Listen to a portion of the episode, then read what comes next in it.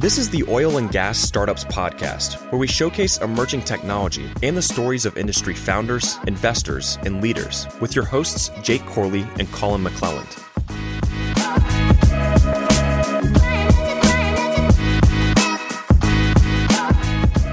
What's going on, Digital Wildcatters? Welcome back to another episode of the Oil and Gas Startups Podcast.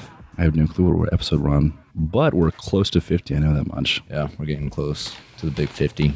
We had our uh, Energy Tech Night last night. It was a really good time. I'm super excited about that, man. The response that we got was amazing. Yeah, it's just, uh, there's always growing pains with those kinds of things, right? Like we changed the venue. Uh, we went to St. Arnold's Brewery. Had a little bit of AV trouble, but th- that was about it. I thought the room, I didn't even go by, uh, some of our people went by, but neither one of us had been there to check out the venue before we showed up. And I showed up and I'm like, this is like four times larger than I thought it was going to be. Yeah, yeah. Tim and Julie and the Sean and the rest of the Stonefort group took care of that. It was Yeah. good venue, man. Yeah, we had a lot, a lot, great turnout, great beer. I got my 10,000. We only had one microphone. So, you know, the audience is asking questions there after the presentations. And I was getting my 10,000 steps in running that microphone back and forth. So maybe next time we'll, we'll get two microphones, will be a bit more prepared for it. But so today, got a cool episode with my man, Joe Meadows. What's going on, Joe? Hey boys, how's it going? Doing good, man. So this is kind of a special episode for us in the fact that you're our first repeat guest on the show. So you're on here, man, almost exactly a year ago. I think uh I can't remember if you were episode two or three, but you're definitely I was part of that starter yeah, yeah. group. Yeah, we launched we launched with five episodes when we launched the podcast, and you were in that batch of the first five. So we had to sell a couple people on like, hey man, this, this podcast is gonna be really cool. Just trust us. And you know, we hadn't got started yet. We just we just picked a couple. The, literally, how the show started was just picked a couple of our friends. We were like, "Hey, just come do the podcast with us, please." No, I'm I'm honored to be back, and I think I'm excited to still be employed by the same tech startup, which is uh, I think pretty pretty rare in this world, but it's it's a good, sign, right? Yeah. I mean, if you guys are still if you're still up and running around a a year, you know that's a, a good sign. So tell us tell us a little bit, uh, you know, just if anyone hasn't listened to your previous episode, tell them about your company, your position, what you guys are doing. Yeah, so I'm part of the management team. I'm uh, I'm the CEO at OpsLock, and what we do, super simply, without getting too into the weeds, is we're sort of an all-in-one solution for oil field risk management. And what that really means is we have a mobile platform where the guys in the field can do any piece of sort of frontline paperwork, whether that be your work permits, your checklists, your JSAs, all that stuff.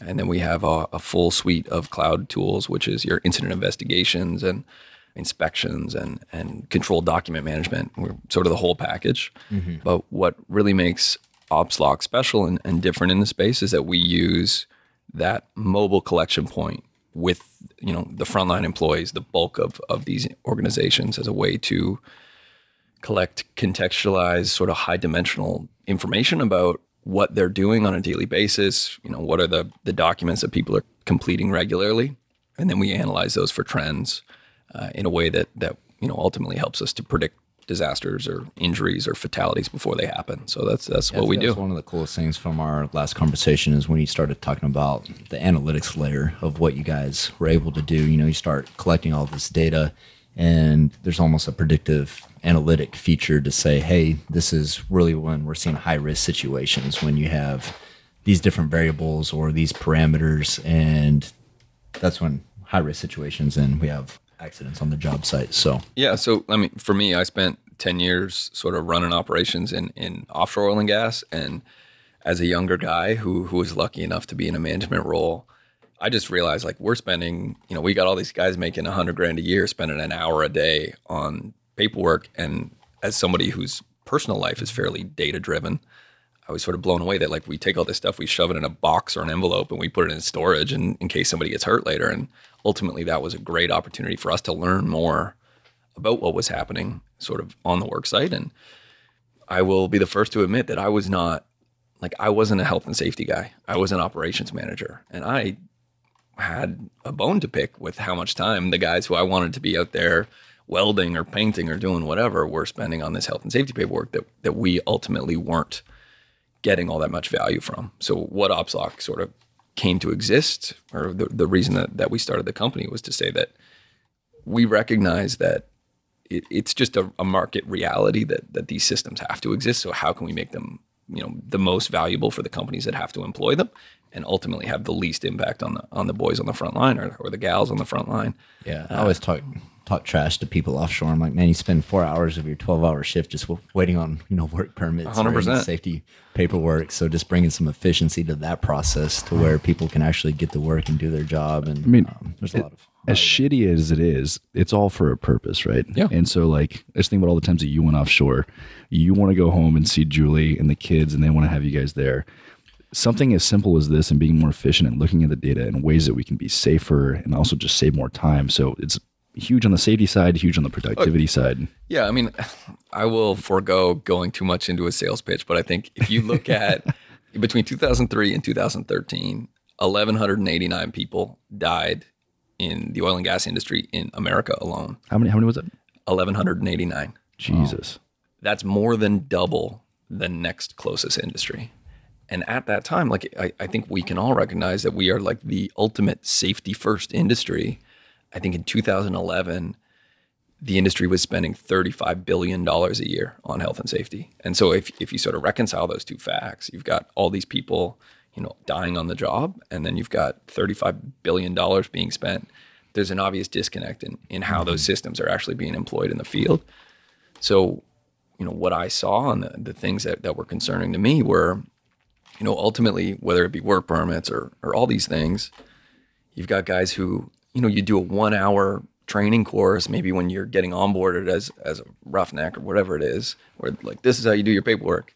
And you're expected to remember that and correctly sort of produce these documents as per your company procedures forever. And the reality is that, you know, A, that training is never perfect.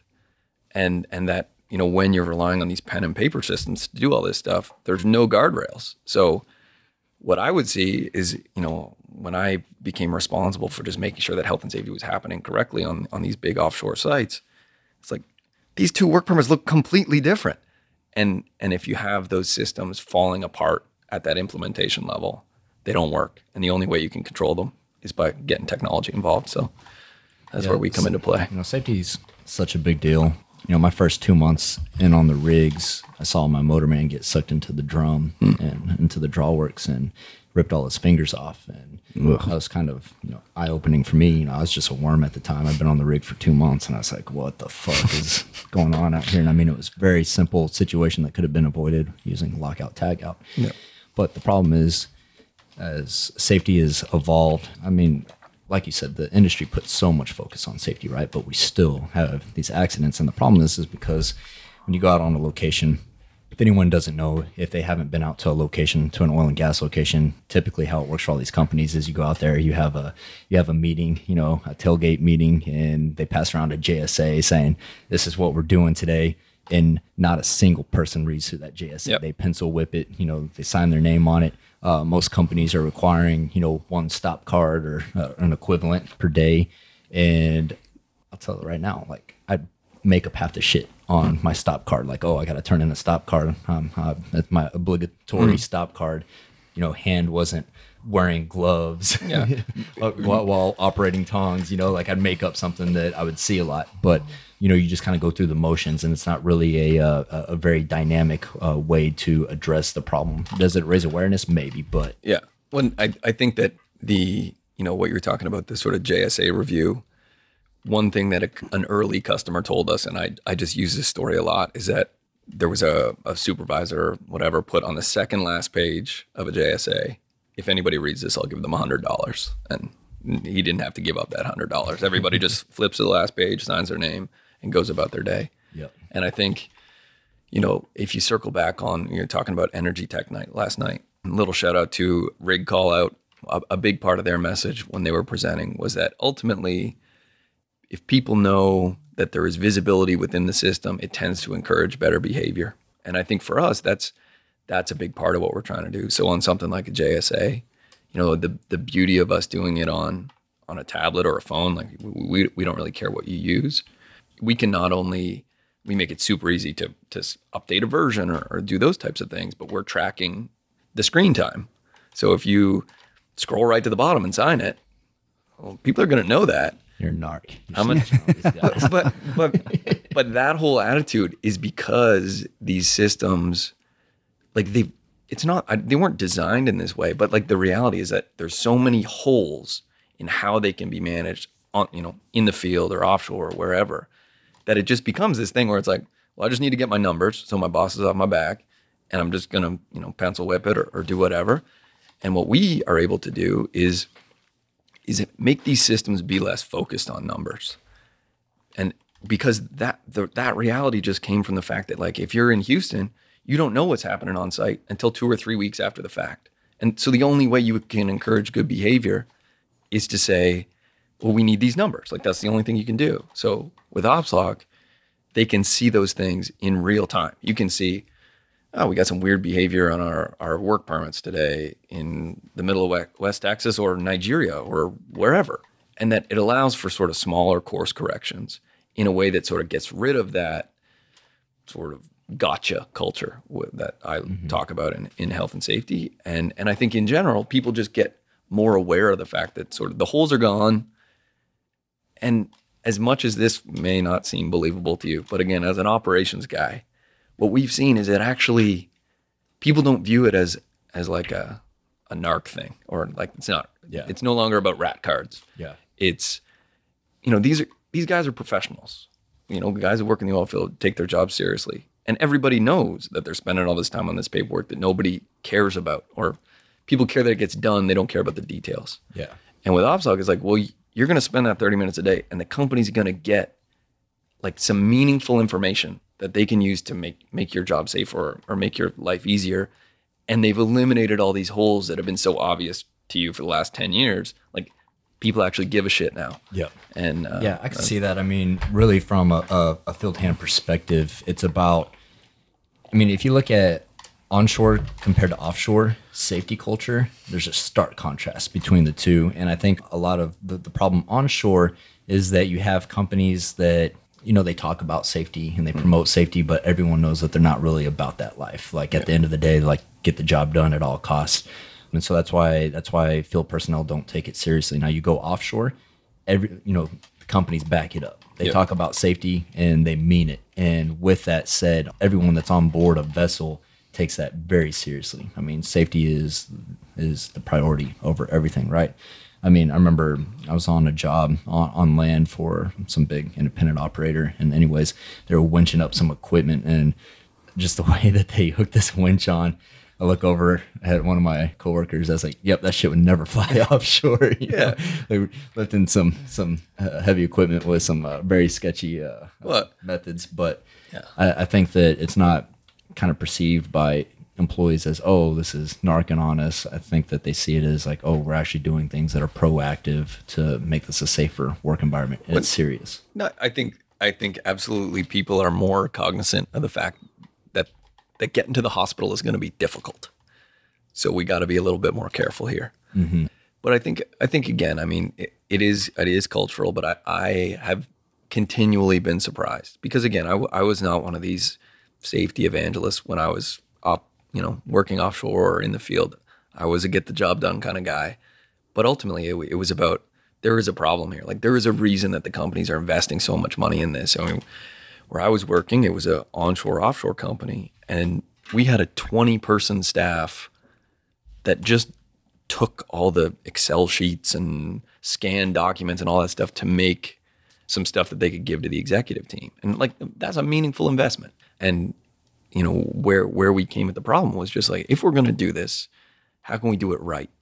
And I think what you know, and, and we're we're still growing, so I can't speak to this with 100% ownership, but I think what you see in the onshore space is, is a lot of smaller organizations, whereas offshore, like you got to be a big boy to, to play in that sandbox. And one of the things that, that customers have told us is really appealing about what we do is it it removes the sort of mental burden from their organization of like we have to hire some CSP to come in here and cook up some big system that we need to get on the boys to implement and that with working with us they can come in and they can you know pay us a monthly fee and you have a world-class safety system and it's done like you don't need administrators you don't need csps you're, you're, you're good to go Yeah. Um, I don't know what has me on such a kick to tell rig stories. Right Oh, now. please do. I, you're talking about you know you're such a far away from a hospital. I mean, like that story about when my motorman got his fingers hmm. cut off. I mean, you go down there and you pick up his glove and his fingers are still in it, and you have to put him in the bed of the pickup truck and drive him an hour to the hospital. I mean, that's brutal shit, right? Oh.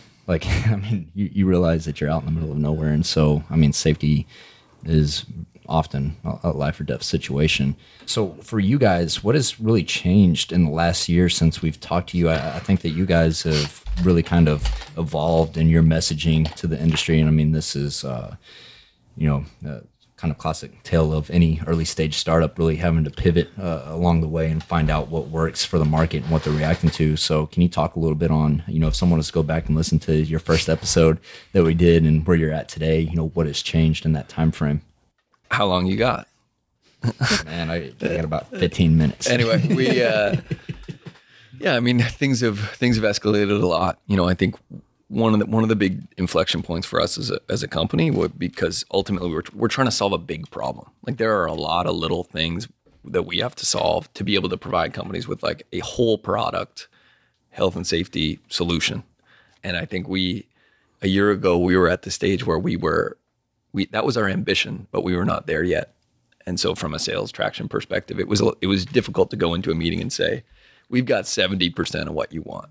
And w- where we are now is at a place where we've not only sort of, you know, our, our team is four hundred percent bigger than it was, if not more, than when when we we had the the last episode. So, team is way bigger, product is way more mature, and now we're at a place where we're actually able to go to customers and say, like, this isn't some tech startup saying like, if you give me 10 bucks today, I'll give you a product in six months.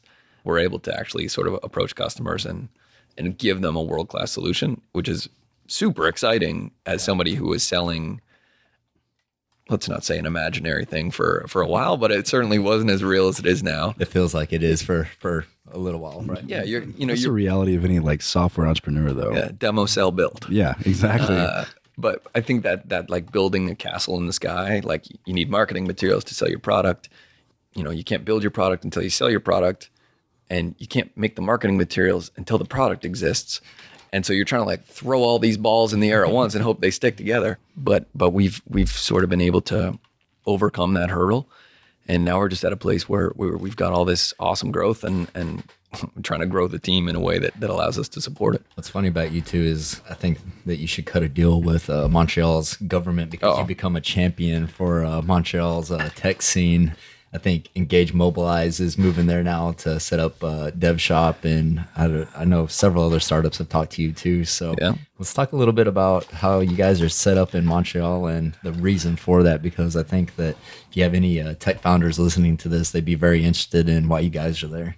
Okay, I would be happy to do this because the economic development people in Montreal have a really nice box at the arena that they're happy to give me tickets So, to. so we're gonna we're gonna cut out a scene of this and we're gonna send it straight to them. And get us picked up Absolutely. some tickets. so yeah, so just for a little background for the, the listeners who sort of don't know the story, we we started in Austin. You know, we're being an oil field focused company that that made a lot of sense for us.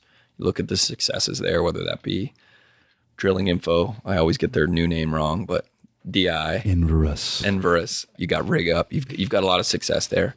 What we I just want, I want to go on the record real quick and say that not changing your name to Di was the worst branding move of all time. But no comment. The essence of oil.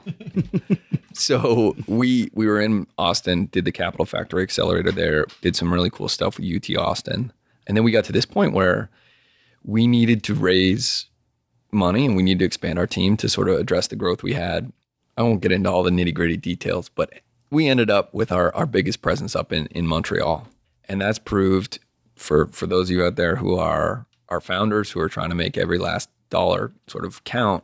It's been amazing for us because everybody knows sales cycles in oil and gas are super long and selling investors on, hey, you need to give me money for the next two years because that's the only timeline on which I can close a deal is hard.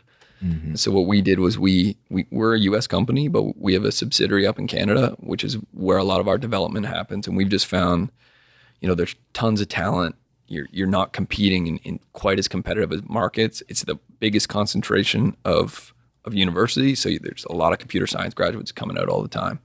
And from there's some great tax credits, which again I don't want to get too into, but for for us, I mean, I, I think the oil field guys, I mean, we, we are still very much focused on on oil field challenges. We've got guys like you guys know Britt, who's who's helping us right now with market development in the Gulf of Mexico and the sort of support vessel space down there. So we're trying to How, how did you and Britt get linked up? So Britt's a This podcast. Yeah, I figured that that was probably the answer. That's why I asked. He texted me. He was like, "Hey, I'm working with Joe," and I was like, "Did we introduce you guys, or did you guys just meet on your own?" No, so I think that's a testament to, to Britt's networking skills. So again, we're being up in Montreal. Obviously, customers are we Not, not many offshore No. customers operating out of Montreal. offshore, onshore, nothing. So we, you know, the reality is I got I spend a lot of time on the road. You know, spending time with our customers and making them realize that even though we might not be next door, which is a lot, what a lot of people expect in this industry, mm-hmm. we're going to make it feel like we are. And Britt was a part of that. So he listened to this podcast. I think he just reached out as like a, a fellow person interested in, in entrepreneurial activity in the space, former mariner. So I don't think we touched my background. So I have a master mariner's license. You're a boat driver. I'm a boat driver. Aren't you like one of like 20 people in the world that can drive like the largest boat or something? Um, there's there's certainly more than 20 of us, but my I was trying to give you a little credit. Come on. yeah my my license allows me to be captain of any ship in the world. So that's it's fun to say in a bar. How can we get the largest ship in the world and get you to drive it? So what we're gonna do. We're gonna buy a Yeah, yeah, ship. you guys, Plenty you of know, 'em keep hustling, right and uh, we'll, we'll make it happen.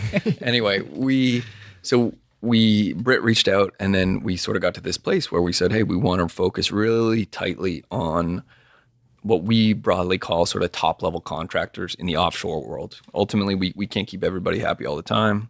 We have a lot of ownership in this space. Let's get in there, and and I don't know if he mentioned it or if I mentioned it, but I sort of said like Britt, you you're he's working now in the sort of support vessel space, and he's he's living in New Orleans, like really tied in with that marketplace. And I said like, how much you want to work for us? Because uh, it's just a great way to maintain that connection. And I think we all know like the oil field is it's big on relationships. It's big on on having established trust, and we're not trying to change that that mold. We're just trying to say, ultimately, I've got all the confidence in the world that when people see what we do and they really dig into it, it blows them away. And it's just a matter of getting in that room. And Britt's been amazing for us to to get in there. So That's awesome. Big shout out to to Britton. Connect connect with him on LinkedIn and I think that's what's uh, just really cool about what's been happening in the oil and gas tech space lately in the past year is that everyone's being able to come together and see what's happening, and that opens up opportunity, right? Yeah.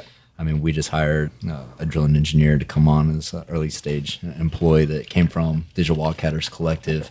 My buddy Tyler Laurie just moved down here to Houston last week. He found out about Corva from from the vlogs and applied and got a job there as a uh, drilling analyst. So just the opportunities that are opening up if you're proactive. You got to be proactive about it and you know be someone like Britain and you hear something and, and, and reach out and you never know what'll open up. I think absolutely. And I think when, you know, to get a little inside baseball here, I think the reality is that as much as people talk about how difficult entrepreneurship is in the space, the reality is like once you start to get traction, that snowball is rolling down the hill and it's hard to stop. Like you're looking at big ticket sizes and things like that. So I think that the more that that those of us who are in the space can work together to open doors, I mean, it, it just creates more success for everybody. And I think the reality again being that we're looking at these really large contract values and typically very sticky products. Like these are not the type of customer that's going to go from one vendor to another vendor every year. Like mm-hmm. the guys in the field will lose their minds if you do that. The reality from from an entrepreneur's perspective is, is you're not looking at constant dilution. You don't need to raise money 20 times. You got to get yourself off the ground. You got to make a good good network, you sort of build that sense of community and then you're off to the races and I think that's a scenario where again we can all you know, we can all benefit each other.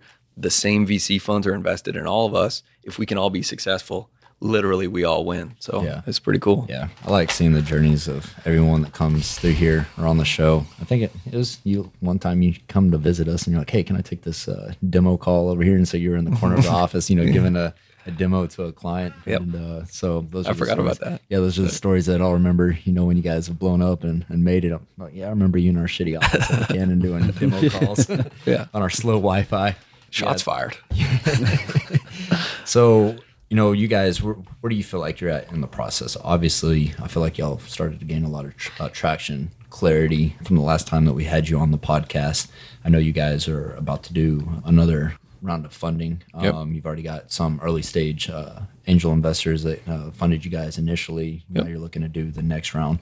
So where where are you guys at in, in terms of traction in your mind? Where where you really see yourself going in the next six months? Just kind of elaborate on all of that. Totally. So again, just to to speak to the journey a little bit, I think we, again, you know, this is a big solution we're trying to build.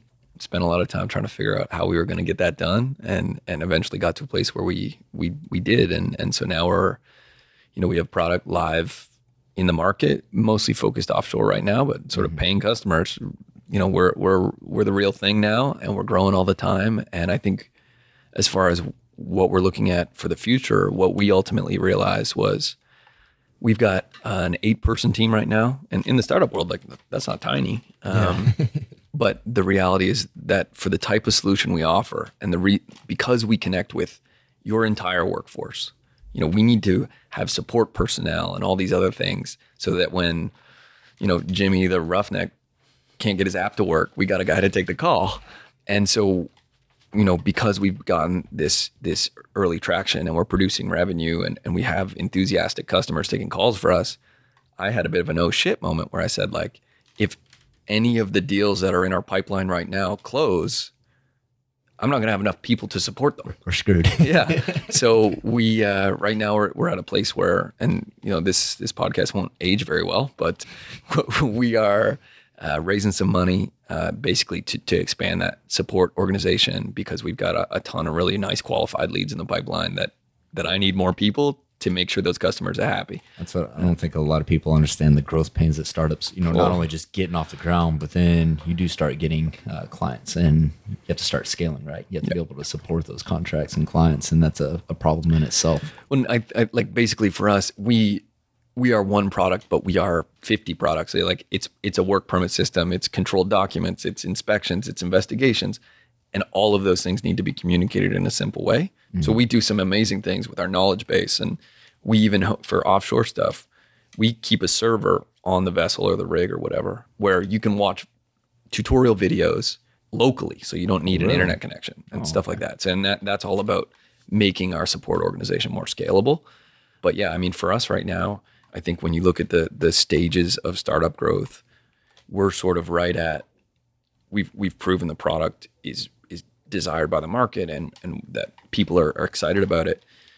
We've got that early revenue, and now we, we're sort of entering that middle stage where it's we want to get to a place where we've shown demonstrable market traction as far as sales. So these words fly around a lot, but I, I sort of see that as pre-seed is is you're validating the concept. Mm-hmm. Seed is you're throwing a little more gas on the fire to, to get some revenue going.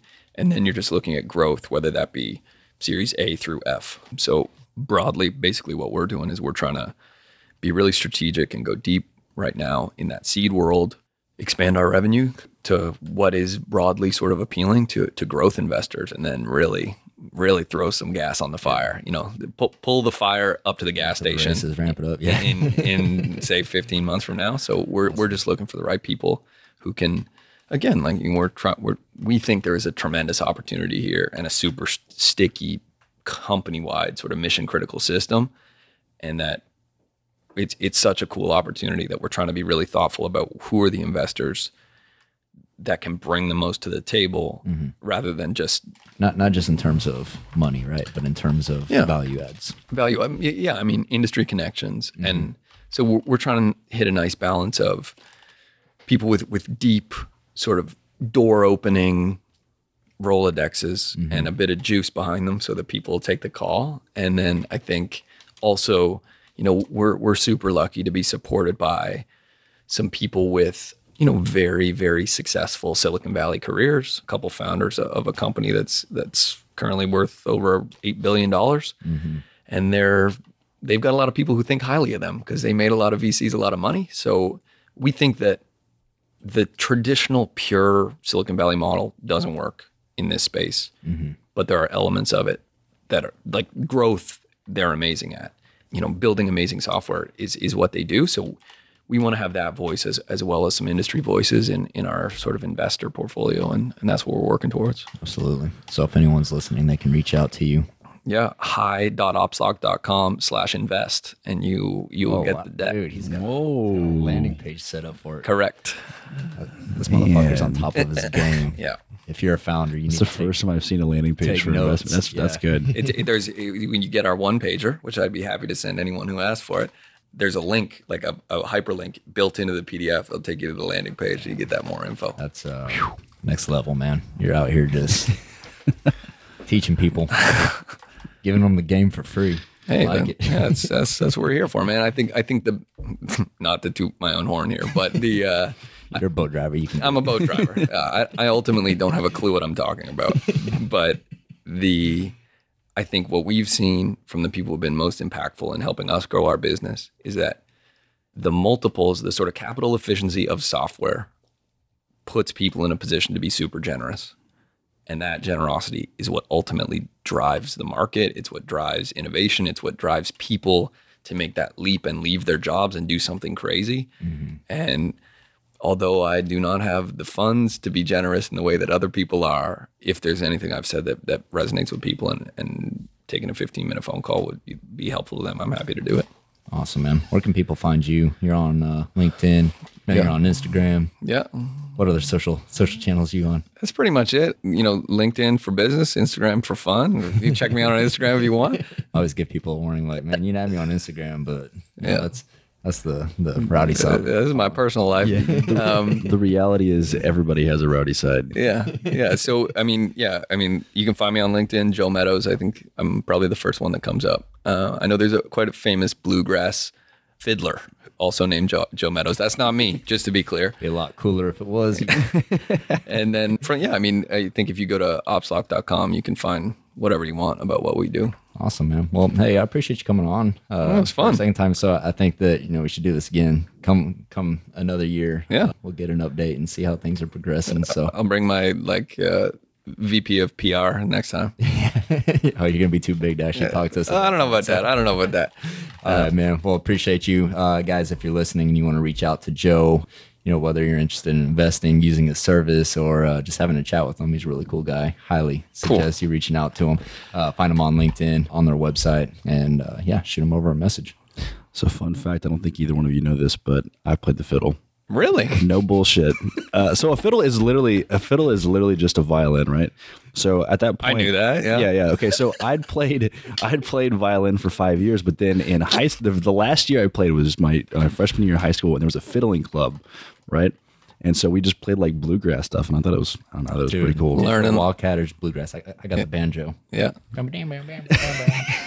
I think it explains a lot about Jake when you really think about it. I mean, Yeah. it does. Like it's starting to make sense. Mm-hmm. It all, I've known Jake for like four years. I did not know he, he played the fiddle. I keep I keep that under wraps, but Not anymore. Yeah, it's getting blasted out there now. forty five thousand people know I play the fiddle now. I'm gonna get all these gigs. You're gonna see me at the Rustic next time, just just whipping out the fiddle Next playing. energy, tech, next energy tech night opening at Jake on the fiddle. Uh, How many people do you think have, have skipped to the next podcast by this point? Everyone. Oh, Okay. 100%. yeah. All right. Just All want right, to make guys. sure. Well, in the event that you're still listening, uh, thank you so much for supporting the show. All 45,000 of you or so that have listened up to this point. If you want to support us, uh, feel free to uh, leave a comment or review or just share with anybody that you have in your network. And we will catch you guys in the next episode.